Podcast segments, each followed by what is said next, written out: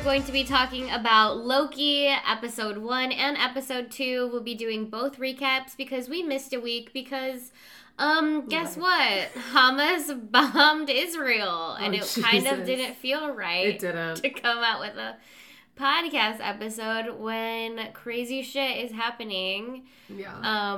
That is very upsetting and sad and confusing, and we're probably not the right ones to get your news or information from about that. But absolutely we can talk about Marvel, Star Wars, DC. So if you need a break from the world terror going on and just kind of need an hour of fun time, you're in the right place, because we're not going to talk about any of that horrible stuff. Are you sure, Kyra, you don't want to give your opinion on Israeli-Palestine? No, I have no idea. I honestly, my favorite theme, the theme of 2023 for me is playing delusional right now. I'm just always delusional. I'm so better off not knowing what's going on, because I feel like if you're on TikTok or Facebook or Instagram, whatever platform you use, and you go to like the Reels or video section, and it's like some investigative journalist who's kind of just like some dude in their basement who thinks they know everything because they watch a couple YouTube videos and they follow like Illuminati on Twitter.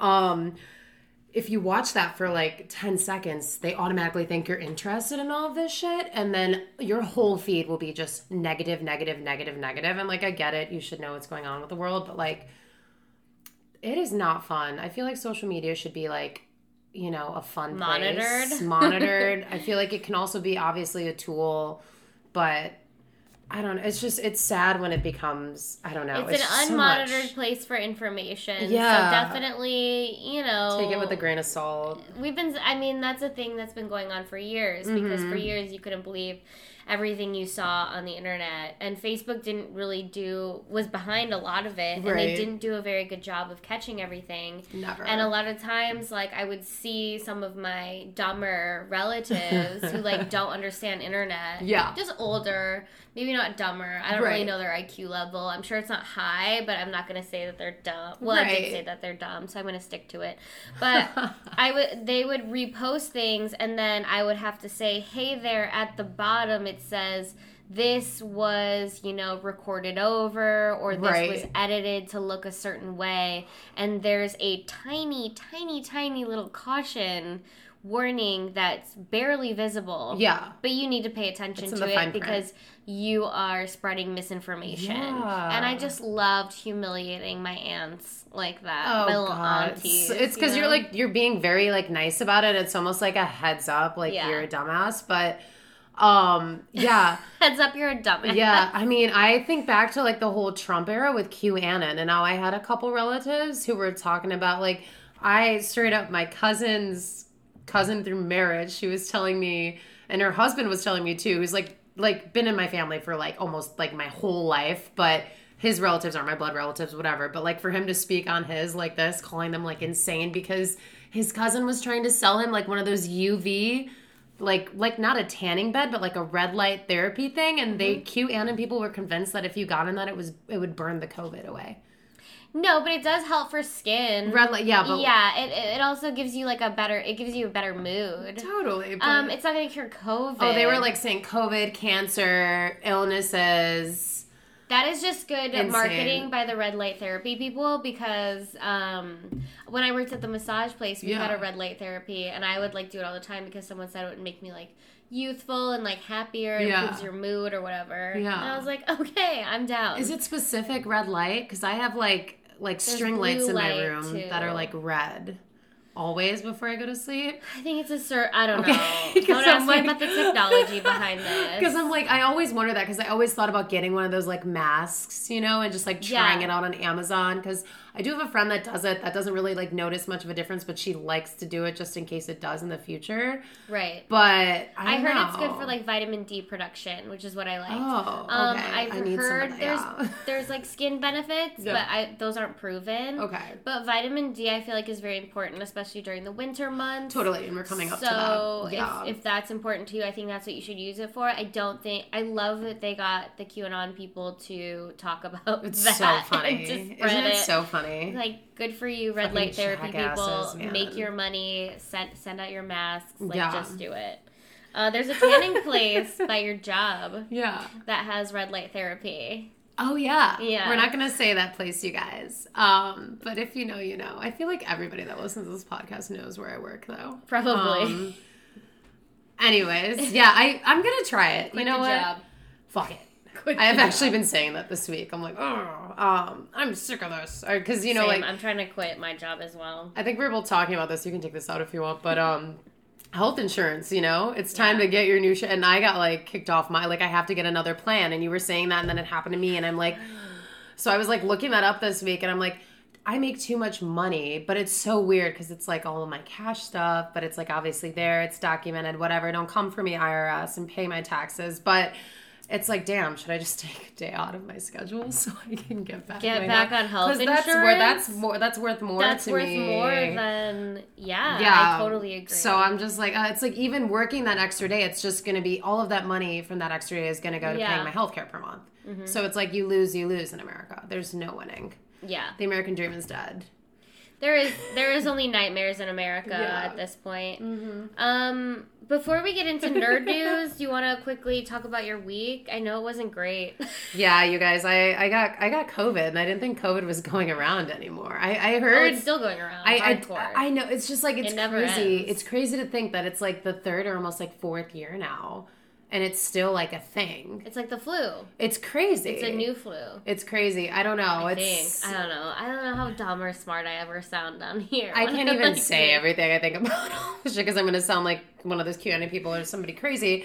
But I just don't know. It's crazy that it's still going around. So wear your mask, people. I know nobody's going to wear a fucking mask. Nobody's I feel like the past year I've worn a mask more for, like, the air. I will absolutely wear a mask. Yeah, I wore a mask when the air quality was bad. Yeah. But, like, I'm going to start wearing a mask again during winter because it keeps my face, it keeps my bottom, face warm. Yeah, part of my face warm. Totally. Like I'm wearing like a beanie, and then I need the rest of it, and then I wear my glasses. So I'm like covered. You're fucking in there.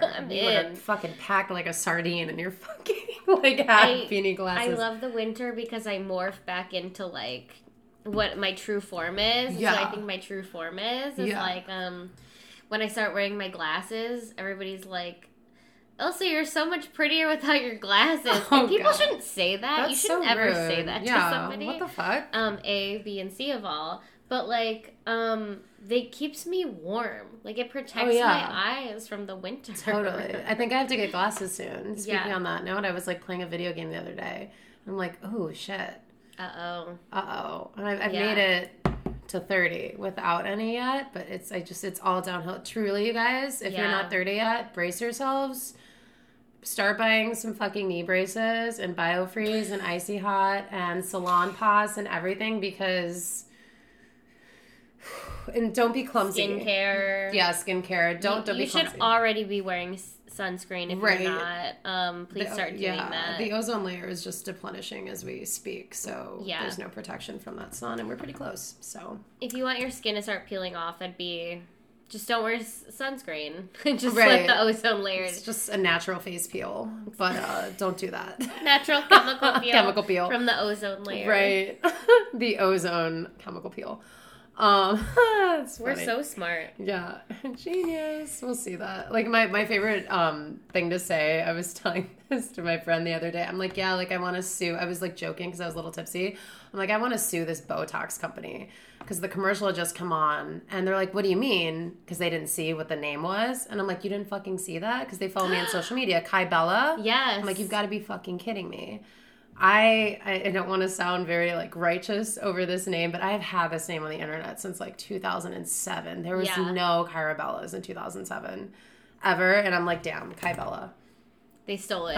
I should have trademarked. I'm stupid. You should have trademarked. I'm dumb. Because even, like, I remember I was Kyrabella on Instagram. God, first world problems. I sound so gross saying this out loud. But I changed it for a day as, like, a joke to something else, and then somebody already took it. Within, like, 10 hours. So that's why I have an X. Kybella X. Kybella X. So sometimes people say that's how I know you. Yeah, Kybella X or Kyberbollocks. You know, like you're like British and you're like, never mind the bollocks. You know? Kybella.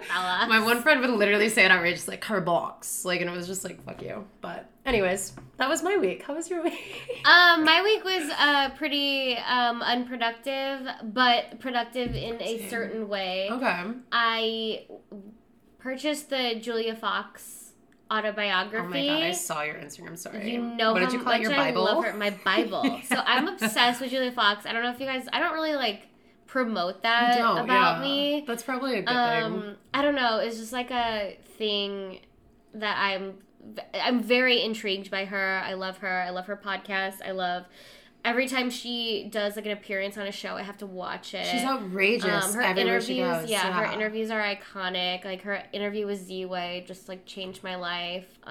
She's great.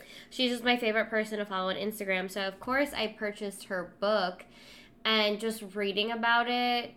Oh, God, you gotta let me borrow it. Okay, I'm done with it. Oh, yeah, I need it to you today. Yeah, absolutely. Okay. It was that quick. Boom. Oh, yeah. It came 2 days ago. I'm done. Yeah, I'm done. Rod, she's winning the book reading contest this year. Again, you have no chance. Again. Julia Fox is an author. Oh, my God. That's my other week. Just in case we died, the episode I did with our friend Rod came out today. Is it out? Yes, it came out today. Okay. Yeah. So I'm really excited about that. I was listening to it, and I was like, oh, my God, I had so much fun, like, hanging out with them. But I really want to be on their Daredevil podcast because I was like, I don't know anything about literature. Rod was like, but you beat us in the reading competition. And I was like, that's because you allowed graphic novels, and we came up with an audiobooks. And audiobooks. Yeah, that's why I had no chance. And we came up with a stupid rule to where it was like every 5 comic books you read was one equaled book. A graphic novel. Yeah. Or equaled, a book. Right. Which is insane. So dumb, because I ended up reading Invincible in like 2 weeks, and that was like 100+. I was gonna say that's the contest. Exactly, that was the entire contest, and I was like, I can literally, I could have reread Saga and Beach Hall, you know? Right. Like, it was just, it wasn't fair. I think next time we need to do like maybe 10 comic books equals one book. Yeah, because 5 was not enough. But that's how I cheated, and that's how I got to the end, was my comic book obsession. I gave up very early on. I'm like, there's no fucking way. Because you started with Dune, and I was like, you can read Dune, but read or you read a Dune novel. Well, I started with the number one. But God Emperor, which I know you guys love, but to me that was such a fucking drag. And then Heretics, such a fucking drag. Like, there's cool characters, but like, I feel like I'm in my Dune. I don't want to rush it, you know? I feel like my whole life, whenever I was reading, like, novels and series, I was like, damn, Harry Potter, I can read this in 12 hours, you know? Yeah. And then what, you know? Then what? Then what? I know there's, like, other, like, I have Paul of Dune. I have, like, other side books by, like, Brian Herbert, his son. Yeah. That's just not the same. They're not the same, and they rewrite what Frank Herbert had already said about the character. Just because he's your dad doesn't mean you get a pass. Exactly. I liked how in Dune they were like, Paul had never left Caladan. Yeah. And so going to Arrakis was the first time he ever left the planet. Yeah. Well, Paul of Dune is about all these adventures he takes off planet. Yeah. And like, it's like how he's traveled space. Yeah. And it was like, oh, the one thing we know about Paul is that he never left. It was Luke Skywalker. Right. You know? Yeah, exactly. There's so many. I can't talk about it. Yeah, it'll take up the whole episode. Dune becomes a heated topic sometimes. We should do But wait, so this Julia Fox episode. Yeah. So the Julia Fox novel that took up my entire life. Yeah. I was off for like 2 days, and literally I went through it. Yeah. It was amazing. It reminded me if you guys read it, so it reminded me to a lesser degree of my time in New York City, because I did a lot of drugs. I was in an abusive relationship. Like, but her life is like that, like times 10. Yeah. And it starts when she's like 6 years old. I think this book like starts when she's like very young. She comes from Italy. She comes to New York City to like live with her dad. And she was like in middle school, and I was like, oh my God, that's the type of shit I was doing at age like 23. Like, how are you living this lifestyle at 12? Yeah. It was insane. Okay, we don't even meet Kanye West because she talks about him in the book. Oh, she does. It doesn't even show up until the last 30 pages. I was going to say, I can't imagine. I feel like she's like credited to be dating him in the media, but like. She's like, this is everything that I've done before I met this man, and this is how this man took advantage of me. Yeah. And he was a very small blip in her life. He was not a canon event, yeah. No, he was not a canon event. He was an anomaly or whatever the fuck. It's a very good novel. I highly recommend autobiography. I highly recommend everyone to read it in the entire world. Where she comes from is just absolutely amazing. I don't know if men will get it, but for women, men won't. They'll get it. She was on the Drew Barrymore show. I saw like a little tidbit literally this morning, and Drew Barrymore was asking her about being with Kanye, and it's like, ugh, can we like stop asking her that? But it's like funny because the way she responds, and she's like, yeah, like he just wanted way too much out of me. I'm a mom. My son comes first, so I bought AirPods so I could be like changing diapers while I'm talking to him in AirPods. And she's like, he was just too much. And she's like, I didn't sign up for this. I didn't sign up for having two babies. And it was so funny because he is a fucking baby. And I love the way that she talks about it. And it's just so real about him. Like, he faked the whole relationship, and it's very obvious. Yeah. And, you know, she was like, you can tell by the whole, like, where she came from and everything that came before that she was like, oh my God, I would love to be, like, in a relationship with you. Yeah. And by the time she has her kid, it's like, she's like, I'm changed. Like, I'm a fucking adult. Yeah, like, what am I doing? I don't need to be doing this. Yeah. And I don't know. It was a good book. I can't wait to let you borrow it. And then you have to read it and tell me everything that you think. Maybe we'll do a bonus episode. I was going to say, review of Julia. What is the book called? Down the Drain. Oh, nice. Yeah. Nice. It's beautiful. I love it. Okay. Okay. But we don't have much time, so let's get into nerd news. So my first thing is, according to a report from The Hollywood Reporter, Marvel Studios is not impressed by what it saw coming out of the revived Daredevil series, Daredevil Born Again, because apparently he doesn't suit up until the fourth episode. What? And it's basically like another legal drama, like they wanted to do with She-Hulk. Okay. So what they said was they were trying to, like, marry Marvel with traditional television culture. Okay. Which they did in an extremely amazing, cool way when they created WandaVision. But they haven't really been able to figure it out from then. Yeah. There was a lot of mixed opinions about She-Hulk. Mm-hmm. And then they obviously wanted Daredevil to kind of be, like, a sequel to that. Oh. That's what I was thinking. And it's not taking after the Netflix series at all. The original Daredevil Netflix. Right. Yeah, which sucks because that one was so good. Right. But I'm excited for this nonetheless because they do have, like, the guy that's Kingpin, D'Onofrio. I forget his name. Yeah, D'Onofrio. Vincent D'Onofrio is returning. Tatiana Maslany obviously will reprise her role. Spider-Man could be in this too. Like, I was really excited for this. I'm glad they're, like... I feel like Marvel, they're, like, taking a stand now, like, even with Blade, like, they're rewriting Blade again because they kind of didn't really like Blade, and I think that's how it should be. Mm-hmm. Like, you don't need to rush these things. Everybody's gonna go fucking see it, whether it comes out this year or in 2 years. Like, just take your time and make a good thing, you know? It was because the WGA went on strike that they were able to, like, look at everything and be like, we have been creating things wrong. So, to that end, they are now hiring showrunners. Hire us. Me and Kyra, we know exactly what goes on. In all of these television shows. God. We'll showrun this show for you and any show you need, okay? Mm-hmm. We'll figure it out. But they didn't have that before. Yeah. And they also, there's an industry staple of writing a pilot episode. Right. And then a series Bible if that pilot episode is good. So they don't do that at Marvel. They just, like, throw people in a room and they're like, write this. It's insane. And it's not always going to be good. Like, it has to be, you have to create a pilot that's good and, like, gets...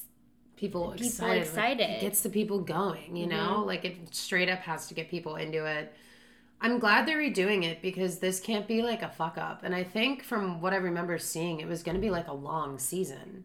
Isn't it going to be, like, 24 episodes or something? Probably. It's going to be, like, fucking long. But That's crazy that he doesn't suit up till the fourth episode. Like, but they're not doing that. But like in the original, Filoni read it, or yeah, wait, no, Feige. Filoni probably did read it. Filoni did not read it.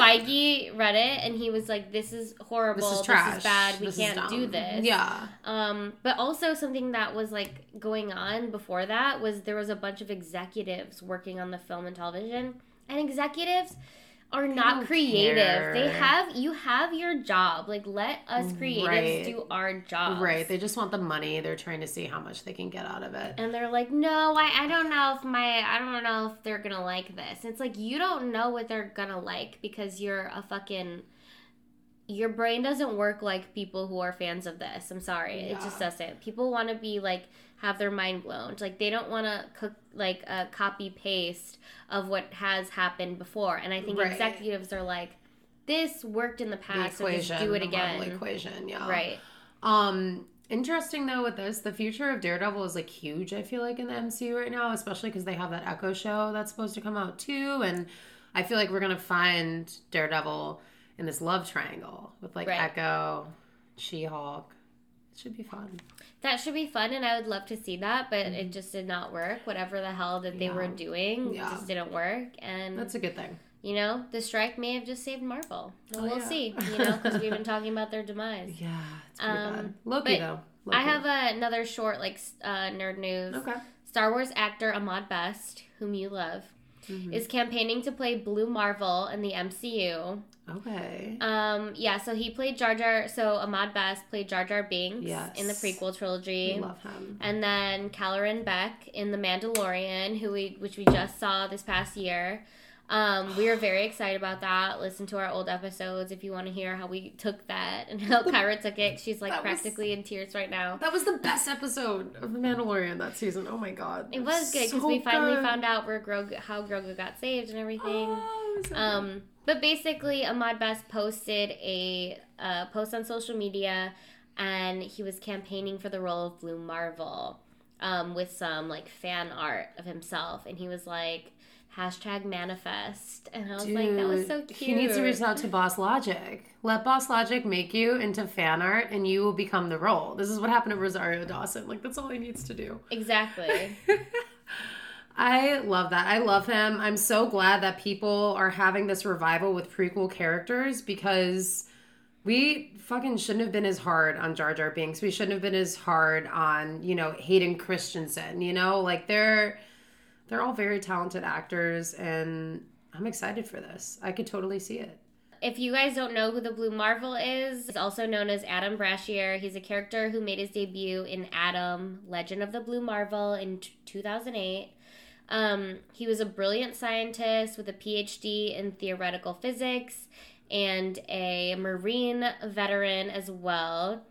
And during a project to use antimatter as an energy source, Adam got caught in an explosion, became a living, stable antimatter reactor, and gained superhuman abilities, you know, because crazy shit must explode in order to become a superhero. The abilities included having super strength, flight, basically invulnerable, and he had energy manipulation. And his power level was so high that he was kind of compared to a lot of characters in the Marvel Universe. And so in this book, they say that during the civil rights era of the 1960s, after the public discovered he was an African-American superhero, it led the U.S. government, including John F. Kennedy, to ask him to retire from superhero activities as they feared the implications of such a powerful black superhero during a racially tumultuous period. So it was due to social prejudice that he only came out in 2008 kind of thing. Yeah. That's what they created, which totally believable, honestly. But the Blue Marvel eventually reemerged to help the Avengers and other heroes confront various threats. Yeah. And he also faced the challenges of both reconciling with a world that had changed in his absence and combating the prejudices and socio-political complexities of his past. This is interesting because The Marvels is coming out next month. I hope they didn't miss this casting here. I mean, they did. I know it was recent, but fuck. They did. I'm looking now and I'm like, there's like a lot of rumors that he's supposed to show up in The Marvels because he does fight Captain Marvel. He kicks her ass, basically. He's fought Eris, She-Hulk, Wonder Man, Iron Man, and Sentry. And people are crazy. He's literally on the same level as Thor, Hulk, and Hercules. Mm-hmm. And that strength and power, which he looks really cool. I really like. I'm not too familiar with him, but I do like his whole getup. I'm into it. And I mean, honestly, I'm excited for the Marvels. I don't think anybody in the world is, but women out there. Yeah. But could be cool. Could be a cool contrast. I'm very excited. Yeah, I think they really fucked up if they didn't include the Blue Marvel, which they probably did not, because who would they cast? Yeah. We would have heard about it by now. Right. I don't think they're trying to keep anything from the Marvels under wraps, because they're trying to gain traction, more excitement for it, which isn't happening. Are you gonna go see it? Oh, absolutely. Yeah. I'm so excited for it. I've been like talking it up to like other nerds that I work with who are men. Yeah. Because most nerds, unfortunately, are men. Sorry to our male listeners. Some of you are okay. Some of you will be above ground when the reckoning comes. But I just think that, you know, it's hard for some of them to get it. Yeah. Sometimes. It's always hard with female-led, like how TV big of a deal it is for me to see a woman not sexualized and kicking ass. It's a big deal for me, and I don't think men really recognize, like, because why would they? No. It doesn't mean anything to them. Only want to. It means everything to me, who grew up watching women only be like ornaments and, you know, the damsel in distress, or if they were kicking ass, they were using their sexuality as a part of it. Right. And the Marvels not using their sexuality as a part of it is such a big deal. It is. And I feel like the lineup they have for this movie, Captain Marvel, Miss Marvel, Kamala, and Monica Rambeau, that's a fucking amazing trio right there. Yeah. Like, I'm excited to see it. I honestly have no idea what the plot is or what it's going to be about, but I'm going to go see it. I'm excited to see it because I didn't see any cleavage. I did not see one navel. You know, like I'm so pumped. I'm just excited that they're still giving Miss Marvel a chance, or Captain Marvel, just because so many people have hated on Captain Marvel. Exactly. She's an amazing character. And I don't get it. I think it's such because she isn't sexualized. It's like everybody loves Wonder Woman. Everybody loves Gal Gadot. That's because she has like a short skirt on. Her boobs are pushed up to here and her hair is down. You know, it's like she's sexualized, and that's fine. She was in the comics. Captain Marvel is not. Captain Marvel gets, you know, kind of like a short haircut. She like kind of changes her getup a lot, and she doesn't need to look a certain way. She's still a hot girl. It's beautiful. But you know, men can't take that. Like when women have short hair, like, or they don't look girl. Like a cliche woman. Take your top off. Yeah, like, oh, let's see how strong you are. Stupid. Anyways, Marvels is coming out soon. Hopefully they do something with Blue Marvel, you know? They'll do a good one. Did you want to put in any nerd news? Because mine kind of goes straight into Loki. Let's just go into Loki. Okay. Yeah. All right, let's just go right into Loki, because we actually are low on time. We have 2 episodes, but before we do, can I say this? Yeah. So this is what I'm thinking, because it is going to be something I want to talk about during Loki, was the director of Loki, Dan Lilu, said that we haven't seen the definitive version of Kang yet. He said, "I love all the Kangs. I think Kang's a great character. I don't know that we've seen the definitive one yet." In terms of what I would envision the definitive Kang to be. I think there's still someone yet to come out of the shadows, and I feel like that's going to play a major role in the future of Marvel, because obviously they're going to do the Kang dynasty. They have to. It's a big deal. But will Jonathan Majors play the character of who the ultimate Kang is? I'm not sold on it, especially with all of the things going on in the media. If Marvel does the right thing with that, obviously it's all alleged and all the stuff going on. That's really interesting, because there was a couple shadows in the first 2 episodes of Loki, and we don't really know who they are. There's kind of like a mystery, almost like whistleblower in the whole episode, and like people are trying to figure out who it is, and like who's telling who, and where are they coming from, what timeline, you know? Yeah. That's a really interesting point. I'm really bummed out about Jonathan Majors and the way it went down. He really let us all down with that, because he was a great Kang. He was a great Kang. I was telling you before the show came out, you know, when we were wrapping up Ahsoka, and I'm like, how I need to like remember what happened with Loki and like where we left off. And like, oh my God, when I went back to the season finale, And when we first met Kang, I get like fucking goosebumps. That was the beginning of everything for like this next phase of Marvel. I literally get emo because this was before No Way Home. This was before like that whole part, you know? And it was just like, that was the first time we saw like the multiverse timelines. It was before Doctor Strange. It was before everything. And we like had no idea how crazy it was going to be and how impactful. And I think a lot of people, I mean, myself included, were like, oh, Loki's coming out. But nobody was like, ah, Loki's coming out because it's been delayed and stuff like that. Yeah. But I will say these first two episodes have been really great. They've been a little slow, but, like, there's going to be a good build-up, I think. So I'm excited to talk about it. Yeah. I'm super excited. And, you know, anyone could be a Kang variant. It's true. They could do anything with that. And let's just go to the recaps. Should we, like, start a little bit, like, where Loki ended off? Like, with the show. Sure. So I wrote a little tidbit for that. Yeah. So you guys remember in Avengers, literally 30-second summary, Loki sold the Tesseract. He was arrested by the TVA. This is where the show begins at the end of the first Avengers movie when Loki kind of, he like vanishes, grabs the Tesseract, escapes. He befriends Mobius, who is played by Owen Wilson, and teams up to find the female variant of himself. He ends up meeting her. Her name is Sylvie. They hit it off. They end up running into Kang the Conqueror over the series. And then they learn about the sacred timeline they're in that prevents them from being other versions of Kang that would lead to a whole multiverse war. This is what Kang is telling them when they meet him. And if they kill Kang, it's all going to end and he's going to become infinite and war is going to wreak havoc upon all of these timelines. Sylvie ends up killing Kang. Loki returns to Mobius to see, you know, how everything happened. And that's like kind of like where this ends. Sylvie goes a different way. Loki goes back because she like messed up all the timeline by killing Kang. So it's crazy. We're in the heat of things. We are in the heat of things. So, yeah. Loki's on the run from the TVA, and Kang is in control. Mm-hmm. And when Loki pops up in episode 1 of season 2, Aurora Boreas, Mobius doesn't recognize Loki. Yeah. So he jumps over the edge of a balcony and falls into some random van, which swings into a TVA window. Mm-hmm. Loki's able to stumble out, and the van actually, you know, falls backwards, and that woman probably perishes. Probably. And he bumps into Casey.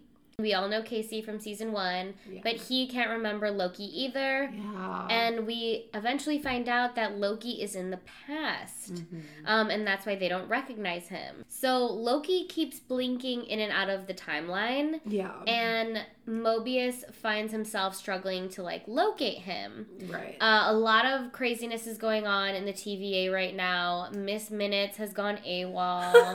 X5 informs Mobius that the judge wants to see him in the war room. Right. And then when he leaves, Loki struggles to catch up with his friend Mobius because he keeps, you know, ending up in the past. So he's going back and forth, like, trying to get back. Right. The time melting, jumping thing. Exactly. Yeah. They're like, hey, like, Mobius is in the war room. So he finds out he's in the past. Sorry, I didn't say this. He finds out that he's in the past because he had crashed and made a crack, and then he time jumps in front of Casey, who remembers him. Oh, the crack in the floor. Right. Right. And he's like, yeah, that's always been here. And he's like, oh, shit, like, I just did that.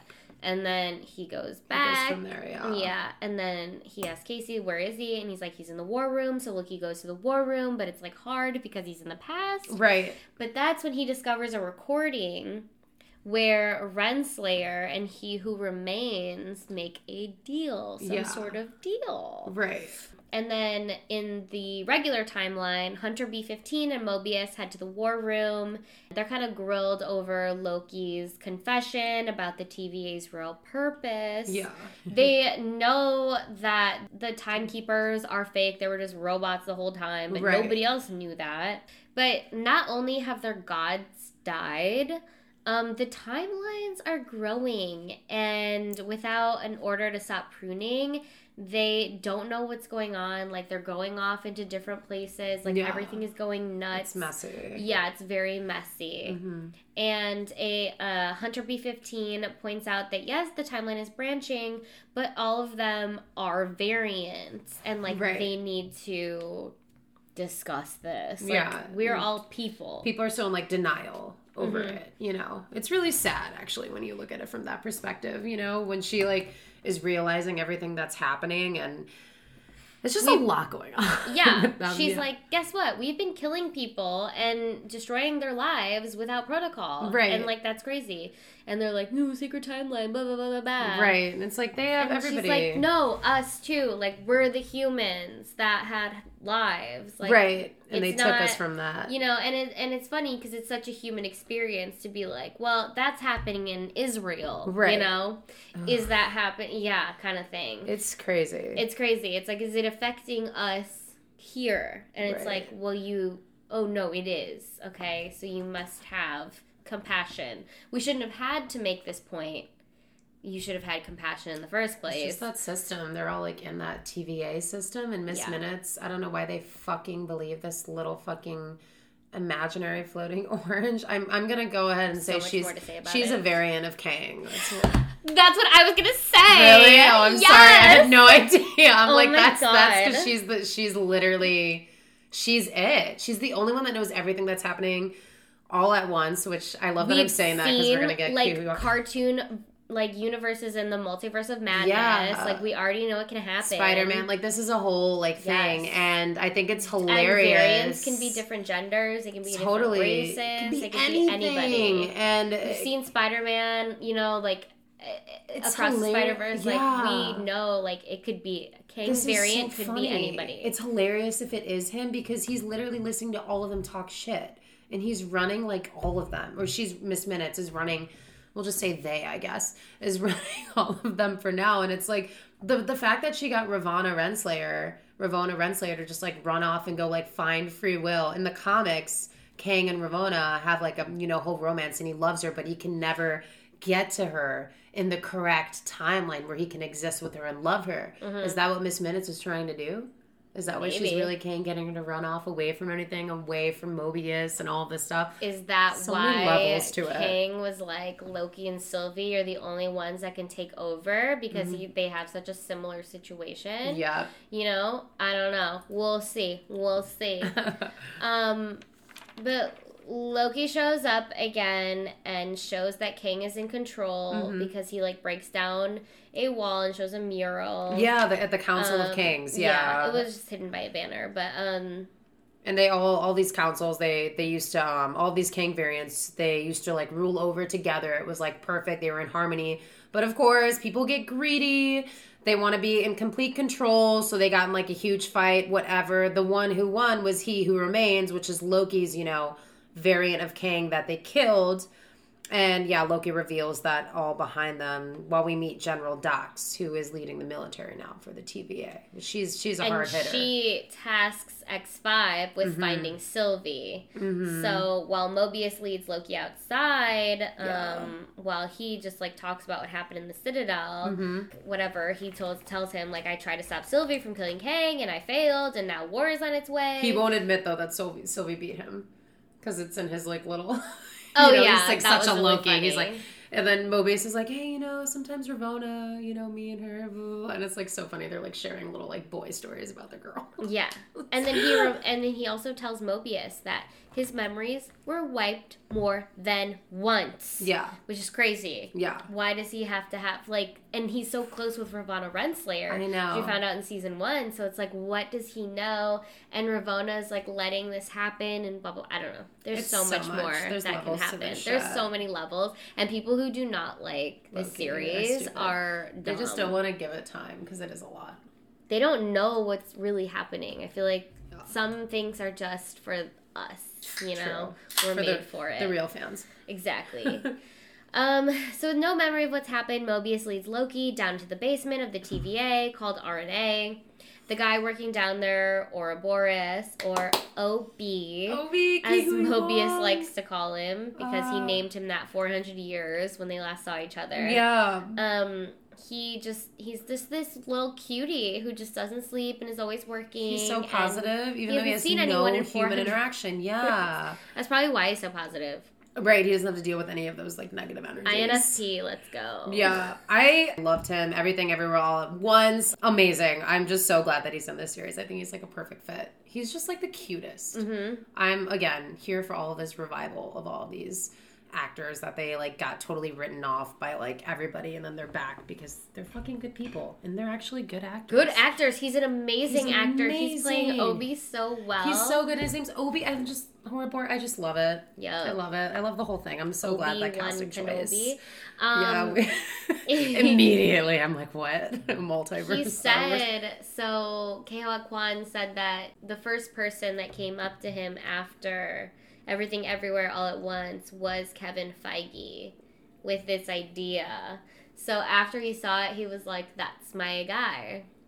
It's crazy. Amazing. The timelines again, because that was so long ago. That was one of the best movies I've ever seen in my life. Yeah.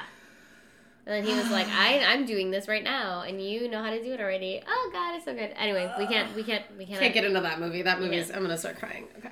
Loki is time slipping, and OB recognizes it. Mm-hmm. And he's like, that doesn't happen in the TVA, so I can't really help you. But luckily, Loki teleports in the past, where he calls Ouroboros by his nickname, and in real time, the timeline changes for Mobius in the present as he's talking to Obi. So Obi is essentially like Loki's telling him everything to do and how to do it in almost real time, like 400, 500 years later. Right. Where at whatever he can tell Mobius like how to create everything. So it's crazy. It's again, crazy. Levels. There's levels to it. I don't know how to explain it. You gotta watch it, you guys. Exactly. But they need this magnet, right? Right. Okay. So basically, Loki needs a temporal aura extractor. I need one of those in order to stop time slipping. Yeah. You have to stop time slipping. And to see what timeline he came from originally. That's what they help you with. So in the past, he had created one. So obviously, it's there in the present.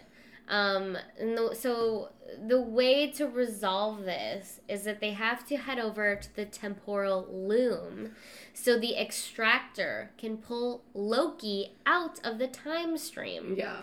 And they need to be fast because it's very scary, and if they stay there too long, then,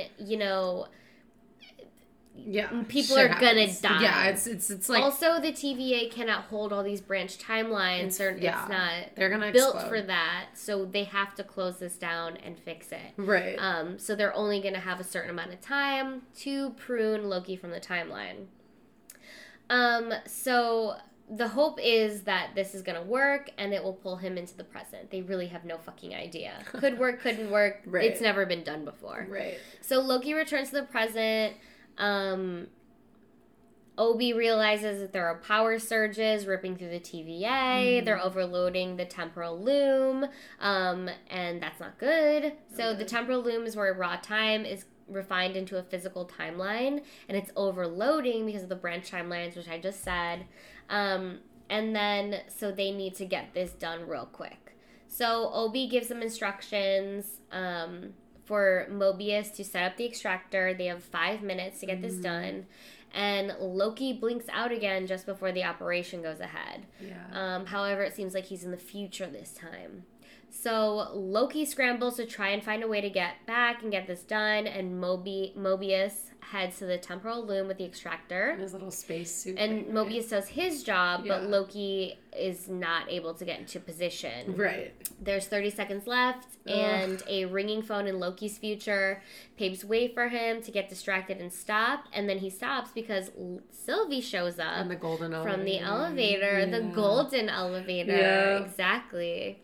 And then Mobius, he rushes back to the TVA in his big ol' suit, which is, there's a crack in it with a little bit of duct tape on it. Jeez. But he rushes back to the TVA.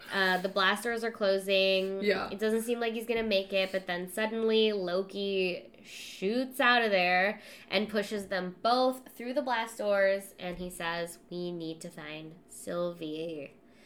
The episode is over, and the episode is closing out, and the TVA mobilizes its troops, ready to send a whole bunch of hunters to track down and find Sylvie. Sylvie time jumps to a place called Braxton, Oklahoma, which, if you guys have read some of the Thor comics, this place has also been referenced in, I think, Agents of S.H.I.E.L.D., I believe, was the show. But Braxton, Oklahoma is where actually Asgard and Thor, there was a whole little thing where it existed in Braxton, Oklahoma, in one of the timelines.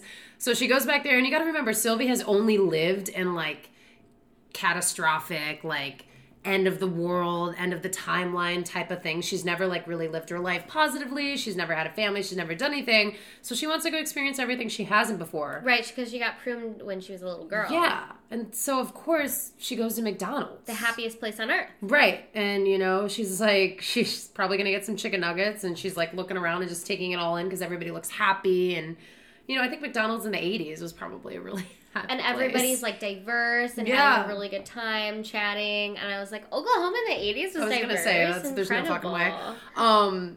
Yeah, but they're... So that's how the episode ends. I do want to... They make it a point to say that it's a branch timeline. Branch timeline, though, yeah, when she gets there. I do want to say this show is kind of reminding me of, like, WandaVision with the post-credit scenes and all of the clues and, like, the post-credit scenes. Because there was... This little, like, there's, like, these little Post-it notes where they're kind of, like, talking about what's happening in certain timelines. And there's a hex clue at the end of this episode. And we all know when we say the word hex, we think of one strong witch, and that's obviously Wanda.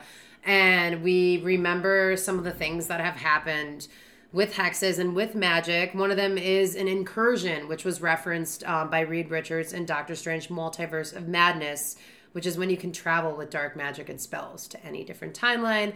And that's when things get really, really bad. Get messy. Yeah. That's the end of episode 1. Oh, yes. All right, so that brings us to Loki season 2, episode 2. This is called Breaking Brad. This begins with Loki and Mobius hitting the darkened streets of the sacred timeline in London. 1977. Exactly, and they're trying to track down Sylvie by tracing the movements of a TVA deserter known as B. Or X5. Mm-hmm. So he is a Hollywood A-lister, Brad Wolf. And this timeline is pretty great for him. You know, he's doing really well for himself. He doesn't really want to give it up. No. So Mobius and Loki kind of like show up at his iconic premiere of his new movie, Zaniac. Uh-huh. There is a poster in the background for Kingo's latest movie. For Eternals. I was so excited about that. We haven't heard about Eternals in so long. I just really hope we get more of them soon. Yeah, and it was like really fun to see an Eternals reference. Yes. We had another one in Miss Marvel. Yeah. So we just love that Kingo is just Kingo everywhere. Kingo's the best. It also makes sense that it is in the sacred timeline because it's the one that we know. Right. He's hiding in this sacred timeline and, you know, Loki and Mobius run into him and Loki knows right away. He's like, oh, this is the guy we're looking for. He starts running, but then Loki kind of uses some of his Loki-esque, you know, powers. He gets his horns on and you see it in the shadow when they surround him. He starts using multiple versions of himself to surround him as well. And then they end up catching him. They go see OB, and they chat with him a little bit about this. And, you know, we're starting to realize at this point the TVA is dealing with a lot. All the people that are running in the sacred timelines are hiding in the sacred timelines that are messing up everything when they should be in a different timeline. There's a lot going on. We kind of find out about Miss Minutes and this, how she was running the TVA all the time for He Who Remains. And Mobius and Loki then interrogate Brad. And Loki, it's kind of a mirror interrogation of Loki's interrogation. Like good cop, bad cop. Yeah, kind of thing. It was funny. And Mobius warns Loki, like, don't lose your cool. Right. Brad can be a total asshole. Right. So, and he was. He was mean to both of them. But, like, also, he wasn't that bad. Yeah, it was just... It wasn't that bad. I was like, yeah, these are true things about y'all. It hurt because it was true, and it was like, damn, like, fuck. It like, wasn't that deep, though. No. I mean, I guess he brought up Frigga, which was, like, kind of, like... Yeah, he brought up Loki's mom, and, like, just... Yeah. It's some of those things are sad, and, like, how Mobius is just, like, a fucking clone variant in every life, and he's, like, doing nothing. So... Destined to lose. Yeah, it's kind of sad. Said in the first season. It's kind of sad. Are we just, as Lokis, are we just destined to lose? Right. But then Brad decides to go in on Mobius and talking about how he had a life and how he's so into jet skis. Yeah. And what do you think is going on there? And people are leaving behind their lives in these timelines. And Brad now wants to just live out the rest of his life on this fucking sacred timeline. Right. I don't blame him. I mean, really absolutely. Don't. He's doing the best, whatever. Yeah. I love that joke that Mobius made, though, because he was like, knock, knock. And Brad was like, who's there? And he was like, Brad. And he was like, Brad who? And then he was like, that's showbiz, baby. Fucking Owen Wilson. Thank you very much. The best part was, like, how Owen Wilson was so pleased with himself after he says that. I love Owen Wilson. But yeah, Brad ends up getting to Mobius, and Mobius kind of loses it, and so Loki kind of takes him out, and they go have, like, key lime pie, which has way too much food dye in it. Yeah, oh my god, it's like, it just doesn't look appetizing at all. For me, it does. I don't know why. Oh, I don't agree with the things. So like, green. I know it just doesn't look right, but it's very. Yeah. It's giving Halloween. It's true. I liked it. Spooky for sure. I liked it. But they have like a nice sit down. They have like a little therapy session, bro to bro, bestie to bestie, lover to lover. Yeah. And they really figure out what's, you know, Mobius is kind of scared. He was like, what if I find out that my life on the timeline is good? I'm never going to want to go back there. Right. So he's like, it's best for me not to know. Yeah, he just wants to be oblivious to it, which because it clearly changed B5's life, or X5's life. Oh, like, yeah. He's here. He saw that his life was way fucking better than being a goon. A goon. Just a fucking industry plant for the TVA. Exactly. So that's what Mobius's real fears are. So they decide to... So Loki decides to go back and talk to Brad on his own and torture him with a little big torture device that they have. Yeah. And he kind of places him in this box, which gets smaller and smaller and smaller, which gets Brad to reveal that Dox the General is planning to prune all of the branched timelines. So everybody's going to fucking die. Everyone's going to die. And where is Sylvie? In a branched fucking timeline. In fucking McDonald's. In McDonald's, the happiest place on earth. Loki and Mobius end up trying to go find Sylvie at this branch timeline McDonald's in Oklahoma. We see Sylvie. She's got a new getup. She has like a little like mullet. She has a nose ring. She looks like very 80s. She looks like she's finally like happy and chilling, you know? And they enter this timeline and, you know, Loki's trying to tell her everything about like what's going to go down. And she's like, why do you care? Like, it doesn't even matter. Like, you know, she's just like very kind of like teenage angst about the whole thing, which she should be. It was very 80s. Yeah. Yeah. And he does end up convincing her to like go back with Mobius and him to the timeline where they're starting to dock all of the people that are going to go like prune all of the branch timelines.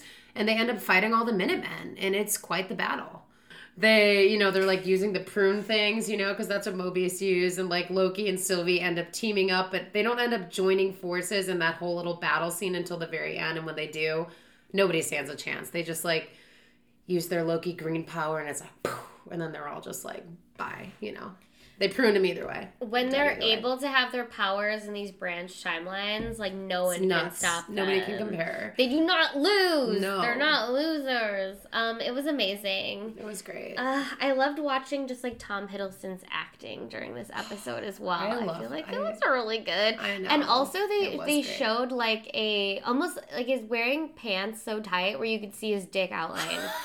And I did not see, like, anything come up on the internet. Like, really? Yeah, and I should have kind of... So his acting must be good, then, if nobody's talking. Exactly, that's what I'm saying, but I saw it. It did not stop me from noticing. But you could see a dick outline in his very... tight pants. Yeah. And it was incredible. Yeah. Tom Hiddleston's a babe, for sure. He's so much better with black hair. He's so much better as Loki, you know? And I love seeing him with a love interest as Sylvie, because it just makes it can like put me almost in like that place. You know how Twilight was so bad, but like because Bella was so boring, you could put yourself in her place. Yeah. Because you actually had a personality and she didn't. Right. I think that's what made the book so good, was like that you could just place yourself as this girl. Morph into a better Bella, yeah. Exactly. And I felt like I was just morphing into Sylvie, and I was like, wow. I'm really getting the business from this guy who really loves me right now in the back of my pickup truck. Because he really loves her. He does. He does. The way he was talking to her and convincing her. Yeah, he loves himself, basically. It's so funny. But they are such a dynamic duo. When they do join forces, I really love them together. The casting's really great because I haven't seen Sylvie. I haven't seen her in too much besides this. So no, I really haven't. It's really cool to see her acting. I think she's great, very, very talented, and she stepped into a role that was pretty much larger than life, and she really did a great job. And Oh, sorry. No, I was going to talk about that. Keep going. I like her range as, like, this new kind of Sylvie Loki variant where she's just at McDonald's. And it's like, you know, she's a simple gal. I love simple things make her happy, you know? Chicken nuggets. I feel that. And she could only afford a little truck, which she could have created with her own magic. She is magic. Bella. She's got a fucking truck now, too. She's got a fucking... She's giving so much Bella. What are you doing here, Loka? You're in the wrong timeline, Loka. You're in the branch timeline, Loka. Where the hell have you been, Loka? You're in the branch timeline. Yeah, that's so funny. We gotta figure this out. That is so funny, because Loki does look like a vampire. He's got, like, that pale... What does Stephenie Meyer say? Like, that iridescent skin that just, like straight up vampire. Attractive pale skin. Yeah, Hard to do, but it does happen. Yeah. The chemistry is still there. I felt it. I did too. A lot of people were saying that it wasn't there. I personally thought it. They're just... You know who else had chemistry? OB and Casey. Oh, yeah. Well, Casey's just, like, obsessed. He's, like, a fanboy. He was like, you wrote this manual that I live my entire life by. Yeah, it was cute. It was so cute. I love Obi so much. Oh, my God, he's my favorite. It was amazing having Casey and Obi together, because Casey was kind of, like, the cutest character in season one. Yeah. And now we have, like, a new cutest character. Cuter character, yeah. The original cute. The OG cute character. It's, like, the whole, like, Groot, Grogu argument. Yeah. Giving that. That's a tough one to pick. But despite the chemistry between Loki and Sylvie, she ends up walking away after this fight. And she's like, you know what? I'm still fuck the TVA all day. Mm-hmm. Like, they're the problem. I'm going back to McDonald's in my goddamn truck and my branch timeline.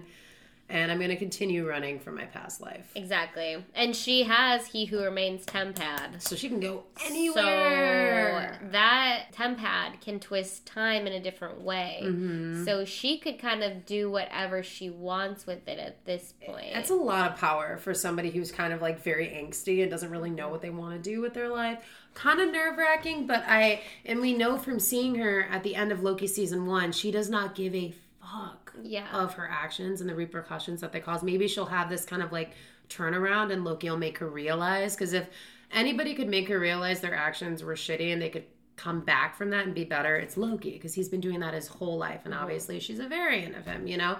But we'll see. It's almost like Loki redeeming himself in another way. It's cute. It's almost like somebody who, like, goes to rehab or AA, and now they're a sponsor, you know? Exactly. He's sponsoring Sylvie. I'm here for it. And I do love Tom Hiddleston in this. I loved the little shirt he wore with, like, the Mobius, because he's never been undercover, like, person, TVA cop, whatever. Yeah. So he's, like, in a suit, and, like, Loki just doesn't even give a fuck, like, very flamboyant with, like, the ruffled shirt under. I'm like, he looked amazing. Like, wow. I love it. Whoever's styling Tom Hiddleston just gets him. You win. And he's a new father, too. So I think he's just... He's glowing.